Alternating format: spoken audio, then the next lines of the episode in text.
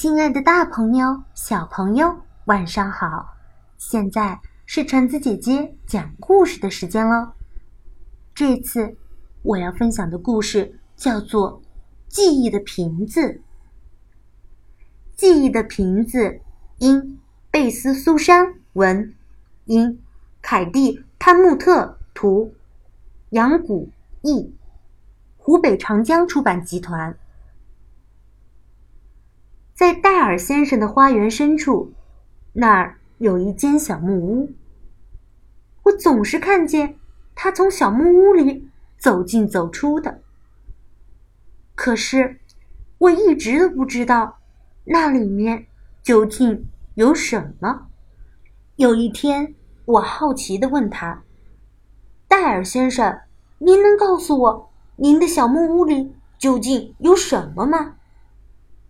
戴尔先生笑着说：“如果我答应不嘲笑他，他就可以告诉我答案。”戴尔先生的小木屋里有一股老烟斗的味道。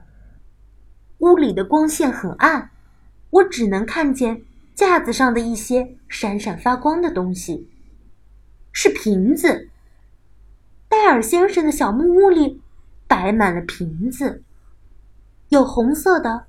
有白色的，有高高的，有圆圆的，有形状弯弯曲曲的，有瓶口细细的，还有两个瓶子连在一起的。记忆。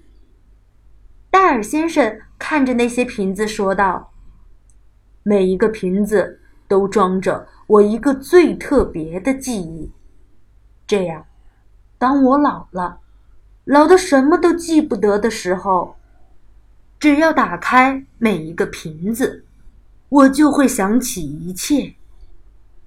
说着说着，戴尔先生拿着那个像霜一样的白色瓶子，拔出瓶塞，深深的一吸。戴尔先生开始回忆道：“我贴着窗户，望着。”去上班的爸爸对着玻璃吹了一口气，然后就在那层薄薄的水汽上面写下了我的名字。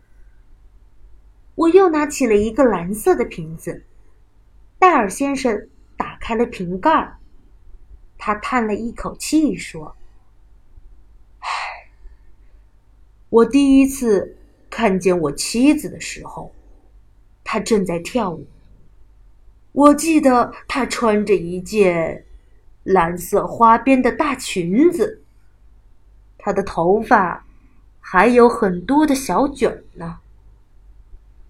然后我们又举起了那个高高的瓶子，好样的！我们为虹桥学院在红旗杯中取得胜利而欢呼。戴尔先生激动地说道。接下来，我们打开那个圆圆的瓶子，看呐，这是我在看我的孩子们，他们正在海边漫步呢。然后，我看着他们留在海滩上的脚印，慢慢的被海浪给冲走了。我们又拿起那个弯弯曲曲的瓶子。戴尔先生说：“那天我花了五个小时爬上山顶，空气中到处都是黄花九轮草的香味儿。”我们又拿起那个连在一起的两个瓶子。这是我和我的两个孙子。在美丽的花园里玩扮演飞机的游戏，我们扮的飞机啊，能飞过头顶呢。最后，我和戴尔先生都有些累了，我们坐在两张旧椅子上，看着架子上所有的瓶子。突然，我发现，在架子的角落里还有一个我们没有打开过的瓶子。我问道：“戴尔先生，那个细长的瓶子里装的是什么呢？戴尔先生从椅子上跳了起来，把它从架子上给取了下来。等他拔出瓶塞，然后他对着瓶口大声的喊道：“就是今天呐！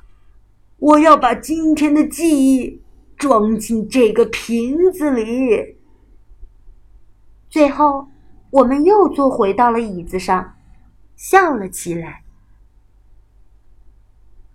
好啦，故事到这儿就结束喽。故事讲完啦，我们下次再见吧。